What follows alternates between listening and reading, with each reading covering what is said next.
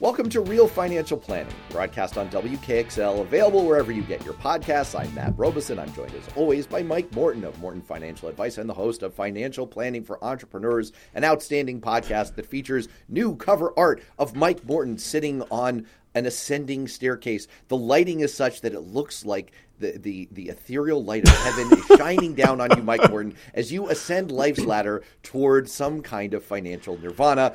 It's really a perfect theme for this it's show. Photography trickery. And did you just say that whole uh, spiel on one breath? I think you just took one breath. I did. I did. That was great. One breath, and that's this is how my stream of consciousness works. It sounds Better get like it out quick. I just was cramming for the English portion of my SATs. I don't know why my brain works like this. It just it just does. It just does. You're also listening to this probably in the Capital Close Up podcast feed. The reason I'm pushing the, the podcast versions is that today's show is interesting. Obviously, a lot of folks are listening to us on WKXL radio, which we appreciate. Yeah. But today's show, Mike, y- you were saying that this is going to be a little bit more of a deep dive. So we want people to check out the podcast version because you might have one of those moments where you want to hit that that 15 second rewind button and catch something again. You're not you're not going to spare the details on this. No, no. This is going to be sort of a master class on ETFs versus mutual funds. And I wanted to get into a little bit of the nitty gritty between the two so everyone can understand exactly the differences. So there might be, you know, might go a little bit long in terms of the podcast getting a little bit longer, uh, and there'll be an associated article with this as well. So for those just really trying to understand the nuances, we're going to uh, dive into that today. Fantastic. And that's another reason why, if you're listening on radio, check out the Capital Close Up podcast feed or Financial Planning for Entrepreneurs because there's probably going to be more content than we're able to get into this segment on the radio. Okay, enough Yeah. filibustering. Mike Morton, ETFs versus mutual funds. What's an ETF, man? An ETF, exchange traded fund. Yeah, you already lost me there with the acronym. Is it is No. it really different than a mutual fund? No, they're they're exactly the same. So All right, well, that's been financial planning for entrepreneurs. Thank you for today's show. Well, no, there are differences. there are differences. There are differences. Generally speaking, you know, bottom line up front. All right. So, bottom line up front for this episode is ETFs and mutual funds are very similar in many ways. Okay. But hold ETFs, exchange traded funds. It'll usually have that name in the in the tick in the um, name of it. We'll say ETF. You know, see. hold ETFs in your taxable accounts I see. your I see. brokerage account, make sure you have ETFs in those accounts and not mutual funds. Now there might be nuances to that, but that's just the bottom line up front is that you want they're more they're better tax, they're more tax efficient we say. You will save more money. There'll be more money in your pocket if you use ETFs in your brokerage account rather than mutual funds. Got it. Okay, so ETFs in your brokerage account, any other types of accounts where you should have ETFs, and, and maybe you can also give some examples of the types of accounts where you'd prefer to have mutual funds versus ETFs. Yeah. Um, there's that's the big one is just because of the tax situation. That's one of the reasons ETFs were created. I mean, there's other differences we're going to dive into. Otherwise, I'm not too concerned about it. In your in your tax free or tax deferred, these are your 401ks, 403bs, IRAs. You could hold either one um, because you're not paying taxes throughout the year on any growth or dividends or capital gains. So let me ask you this. Um, that's actually super clear definition, explanation, and I, the bottom line up front is good. But why is this important? I mean, wh- why Yeah. is this worth a deep dive and sort of a masterclass on the difference? So let me tell you a story that came out towards the end of last year about Vanguard. You recall we have uh, talked a lot about target date funds. Okay, target date funds are those retirement funds, and they hold a mix of stocks and bonds in there. And often these could be either a mutual fund or an ETF. In this case, the story is about an ETF target date fund. And Vanguard lowered the fees, the sorry, not the fees, the amount that you had to invest in one of their low cost target date funds. I see. All right, from 100 million down to 5 million. Now these are big numbers. You have to invest a minimum of 100 million. Well, who's investing in that? The pension funds, retire, you know, big pension funds and stuff. When it got lowered to 5 million, everybody rushed into that lower cost version. Okay? So you have a target date fund that all these institutions now with you know, multi-millions could now get into at a lower cost. Of course, they're going to take advantage of that, move out of the one fund with the higher cost into this one with the lower cost. Because of all the money leaving, the people, uh, this is in a, sorry, this is a mutual fund, not an ETF, mutual fund. Okay. So because of all the people leaving, everybody who is left holding that mutual fund, target date fund, mutual fund, in their brokerage account, got hit with capital gains. Now, I'll spare you the details of why this works. We might get into it in the episode. but the point is if you have a mutual fund, if you had had this mutual fund in your brokerage account at the end of last year, if you had bought it, say $100,000 of this target date fund, mutual fund, at the end of you just invested $100,000, Matt, into this target date fund and you're going to hold it for 20 years, you had to pay $3,000 of taxes. Oof. Why is that? You just invested $100,000 and at the end of the year you got a statement that says, "Hey, you owe the IRS, you know, on your tax forms when you file it for 2021, you owe $3,000 of taxes." Mike, you're making me nervous because someone whose name is I, I, don't want to give away too much. Let's call him Matt R. No, no, no. That that's uh, M. Robison may or may not have target date funds with Vanguard. Um, um, uh, yeah, yeah. Uh, you know, okay. don't worry about it too much, Matt. Yeah, no, that's okay right. because you don't have hundreds of thousands of dollars in there, so you know your your fifty bucks you got in there is not going to be a big deal. I'm still not looking forward to the to the tax bill. I'm I'm, I'm working on my 2021. I'm oh boy. But I'm, yeah, let right. me just let me just say, say that again, okay? Because I just I just yeah, a whole bunch yeah, of stuff. Yeah, yeah, yeah. The mut- the reason this was a mutual fund in your taxable brokerage account and just because you made an investment, the people that hold that investment can get hit with tax consequences based on nothing that you really did. It's what other people are doing. All these pension funds ran out, bought something else instead. And so, therefore, Vanguard had to pass on capital gains to people that held that fund. And so, you got hit with a capital gains tax, even though all you did was just buy into an investment and you're just holding it. That is indeed complicated and I can but I can see why we warned people to maybe be ready to just hit that rewind. But yeah. I, I, but I also see what the upshot is here, which is just circling back to the top. So what you're saying yep. is if I had been in ETFs mm-hmm. rather than mutual fund mm-hmm. in my taxable brokerage account, I would not have had that tax bill. 100%. Oh, you got it. So hold ETFs in your brokerage account. All right. That's why we said that up front. Got it. Got it. All right. All right. All right. Go. Yeah. So, yeah, I was just going to say, let's dive into some, let's go ahead and start talking about mutual funds and ETFs and talk about some of the details and then differences. Right. Right. Right. Right. Right. You want to start? So, which one do you want to start with? Yeah, we'll start with mutual funds. Okay. They've been around longer. These right. uh, are an easy way, of course, to hold a basket of um, assets, stocks, right? So the S and P 500, you want to hold all 500 companies. You can buy one mutual fund and hold, you know, that entire thing. So it's great. It's a it's an easy way of purchasing an entire thing. That's you know mutual funds. They've been around a long time since 1924. And they're certainly regulated by the US. There's all kinds of regulations about how you start a mutual fund, how you have to run the mutual fund, all those kinds of things. They typically have a minimum investment for a mutual fund. So maybe $250, maybe $3,000. Mm. I told you this other one was an institutional fund. It was, five, you know, it was $100 million was the minimum investment. Um, so they have minimum investments. And mutual funds settle at the end of the day based on what you want to invest. So if you want to invest that $1,000, you go ahead and click the button throughout the day. I want to put a 1000 of cash in this mutual fund you actually will end up owning that mutual fund at the end of the day. So you don't get it like right away when you click the button.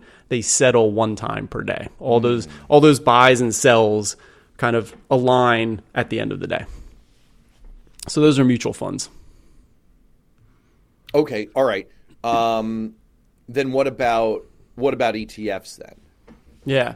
So let me go into that's those are kind of that's an overview. Let me stick on mutual funds for just right, a few right, more right, minutes. Yeah, yeah, yeah, and we'll get to the ETFs. I want to say just a couple other things about mutual funds, but that's the high level. There's a couple other, there's open ended funds, close ended funds. So you may see this. Open ended funds are what you typically buy and sell. There's no limit on the number of shares. So as more pe- if more people just want to buy them, the mutual fund company issue more shares. So they're open ended. If if uh, Matt wants to buy thousand dollars of a mutual fund and no one's around to sell, he can still get his his money in there. They'll just issue more shares. Close ended, um, there's only a certain number of shares, so it's you know so you got to line up buyers and and sellers. So they work uh, a little bit differently. Most of the ones out there that you're going to be investing in are open ended shares. You can just buy them. Mm. Now there's different share classes, and this is really important and Unfortunately, you know, advisors often push certain share classes because it's better for them. Not necessarily the best for the client because it gets tricky which share class is best for you. I'll talk about three of them. There's A, B, and C classes of mutual funds, mm. share classes. And what you're doing here is you're paying for owning that fund. So I'm the manager of a mutual fund right? I'm gonna have to do some buying and selling. I'm, i mean, I'm working 40 hours a week, you know, doing stuff. So I get paid by the the investors in my fund. Matt puts a thousand dollars into my fund. I'm gonna take a few pennies of that to pay myself, you know, my salary. Mm, okay, right, sure. So how are we gonna do that? There's different ways I could do it. I could say, Matt, out, cool, out of your ten thousand bucks, um, I'll take 500 up front, and then really I'll charge you. I won't charge you. I'll just charge you pennies from there. So I'll take a lot up front, you know, because I have more work to do up front, maybe that's called A shares, front loaded shares. Your $10,000 investment, you only actually get 9500 I took $500 to pay myself right off the top. Right off the top. So your investment is 9500 bucks. And then from there you're hardly paying anything, okay? Second is B shares. They're back end loaded. Okay? So you get your $10,000 investment, but if you ever sell, Matt, I'm taking 500 bucks. I, you know, I want your money to stay in my fund. so if you sell, when you go ahead and sell down the road, I'm going to take 500. Now, if you stay in for five years or seven years or 10 years, it might go to zero. Okay, so that back end load drops down over time. Those are B shares, how you pay for them. And finally, there are C shares where you pay a level load. All right, I'm just going to take 50 bucks a year from you, Matt, for your 10,000 investment. It's going to be 50 bucks a year, no upfront fee, no no back end fee just you know level load throughout. How how do I how do I think about which of those is better for me? Yeah, if you're going to be invested for the long term, back end loads can be really nice. First, you need to compare the, the what is the ongoing maintenance fee for any of those three. Okay, oh, the C shares are going to be a little bit higher than the A or B because the only way I'm getting paid as the manager is level load every year. Okay, versus A, I get a big upfront fee, or B, if you redeem them, I don't get my every year fee if you if you change out after six months. And that's why I charge you that way. So you have to compare the, the load over time and then how long are you going to own the shares? If you're going to own them for a long time, the back end load could make sense because again it gets stepped down. I see. So so could we make this kind of concrete? Um, do, did just for example, let's say I'm in a Vanguard target retirement yep. fund, mutual fund. Yep. Would that be the kind of thing where if I intend to stay in that fund for 10, 15, 20 years, yep. a back end loaded Yeah. Here's the thing though, Matt. Most of those most of those that you're going to buy yourself are just going to be C shares. Oh, They're going to be see. level load. Yeah, I that's see. why I said that expense ratio 0.1%, uh. 0.2%. That's the expense ratio. That's the C shares, level load. That's how they work. The A and the B are really sold through advi- sold through advisors. I see. All right, now I don't want to get into details, but if you're working with an advisor and they're saying, "Hey, here's a portfolio we're going to set up for you. I recommend these things. I'll take your hundred thousand. We'll invest it this way." That's where you want to ask the question. Ho ho, like, uh, okay, what kind of, you know, what are the investments? How much am I paying for them? We just talked about this last episode, right? What are the investments? How am I paying for them? How does that come up? Because I see this all the time. Oh, you own A shares. Well, you know, you spent, you know, two years ago ten thousand bucks, but you only really got nine thousand dollars of investment because right. that was the commission paid to the advisor that took that. That's why they recommended those A shares. Got it. So the bottom line is, I'm basically taking what I get with with most of the things that I would be buying into. But if I'm setting things up, so I should just be aware. Yeah. In that case, with things Yep. that I'd be setting up with an investment advisor, that's where you have a little bit more control, and you really should. That's right. You really should understand. All right. Understand these different ones. Yeah, there you go. Let's let's make sure to hit ETFs. I, I think I think I got the basics there on mutual funds. What about E ETFs? All right. ETFs very similar, okay, in terms of you're owning a mix of assets just like the mutual fund. So you can invest $10,000 in the full S&P 500, you get all 500 companies, one like, you know, one ticker symbol, one thing. Uh, so they're very similar in that way. ETFs are relatively new. They uh, first came around in 1993 with the S&P 500 was the first one. It's a new way of packaging. Think of it this way: it's a new way of packaging that investment. So you could do it with mutual funds. Hey, my 10,000 bucks, I own this mix of stocks and bonds or whatever. I can do the same thing with ETFs, but it's a different wrapper around a very similar investment. All right, so think of it that way. Okay. Um, now, the ETFs are purchased and sold on, on the open market. So throughout the day, when you click buy, you're going to own them kind of immediately. All right, so you can buy and sell them throughout the day. So that's very different. I told you mutual funds once a day, they do that matching. Okay, but ETFs throughout the day, you can buy and sell these things just like you can stocks. You can own a single share, you can own fractional shares. So the mutual fund had that minimum investment, $250. You know, these, nope, you can own a single share, fractional shares, and they trade on the open market. The other difference is that they're based on supply and demand. So even though it's the S&P 500, which has, you know, you could look up the the exact um, all those 500 companies, how much they each are trading for at that moment. the ETF version may be slightly above or below, though the 500 components. I see. Does does that mean Okay. that now, usually, usually they're not so much. And let me just say before you ask a question, just that's different to That I didn't say this about the mutual funds, but mutual funds settle at the actual price of the underlying most of the time, the actual price of the underlying I value. see. Does that mean then that if you were kind of watching ETFs, even within a, a single day versus watching mutual funds, Mm-hmm. that ETFs would have more volatility? They have more volatility throughout the day for sure because they trade throughout the day. Mutual funds, in fact, this is a good point, Matt. When you log in and look at your, um, you know, your Right. account, the mutual fund won't won't change price Oh, until I the end of the day. And and your ETFs, you could like be thrilled at 9 a.m. Yeah. and dejected at three. Yeah, in fact, it's funny you mentioned that because on my app where I'm like watching different symbols, I have I have some mutual funds and they just sit there and I'm like, wait, why is this one not like going up like, tapping everything else? And a like, real- oh update, yeah, yeah. refresh. Yeah, yeah, refresh, refresh. not till five o'clock at night will it like refresh. Got it. And um, so you Yeah. were explaining with mutual funds, there, there there are different classes. Are there are there different types of ETFs also? there are different types of ETFs. These aren't so important. Um, it's more kind of the underlying logistics of how each one has to work from certain areas, sectors of the market. But there are open-ended funds. There's unit um, unit investment trusts, and there's grantor trusts. Again, these are different kind of wrappers. They're all under the ETF, but they're going to be a little bit different wrappers. That one I wouldn't be so concerned about because there's no real end use difference in terms like the A shares, B shares, C shares. We talked about how they can make a difference to you as an individual investor. In terms of this, um, there's nothing that I found so far that makes makes any difference. But I will come back to that if uh, at some point I notice you know an important difference for consumers around those different types. Got of it. So it's not like the situation with mutual funds where you know if you're setting something up with your advisor, you really do need to be aware of the different classes per se.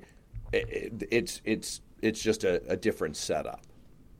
Okay. That's right. Yeah, different behind the scenes setup for certain Well, here's things. what I want to do. We're about to get into a, a whole lot more on this, including the difference with, with index funds and and et cetera. But for our radio listeners, we need to wrap up the show right now. So again, check out Capital Close Up, or Financial Planning for Entrepreneurs if you want much more of this discussion. But for the radio listeners, we'll sign off right here. Thanks so much, Mike Morton.